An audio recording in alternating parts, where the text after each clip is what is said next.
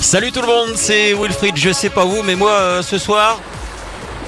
ah, Vacances. Eh bah oui, je sais pas vous, mais comment ça, il y a la direction qui m'appelle. 11h. Les tubes et l'info 100%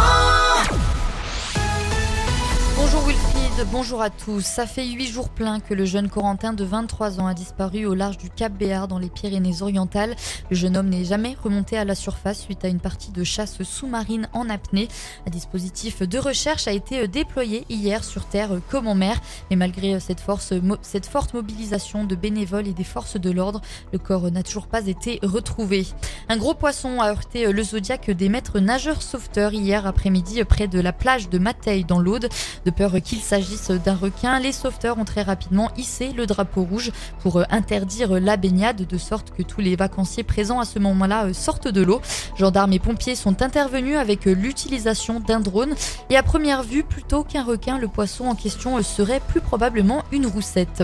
Après les déferlantes, puis l'Electro Beach suivi du Greenland Festival, plus d'un millier de fêtards ont été contrôlés par les gendarmes sur les routes des Pyrénées-Orientales en trois semaines. Cette mobilisation répond à une hausse de 54% du nombre de tués sur les routes du département depuis le début de l'année.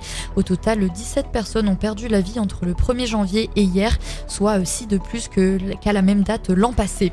Et puis euh, le Gruissant Beach Rugby commence aujourd'hui par le tournoi euh, des moins de 14 ans et se terminera euh, ce dimanche 30 juillet. Sur les trois jours, un village dédié à la Coupe du Monde sera mis en place. Et une petite nouveauté pour cette année, la disco party de ce samedi, place des Menhirs, suivie d'une fête à la discothèque La Villa. L'entrée euh, au tournoi est libre. Et dans le reste de l'actualité, Gérald Darmanin a pris euh, la parole hier pour la première fois depuis le début de la crise qui agite la police.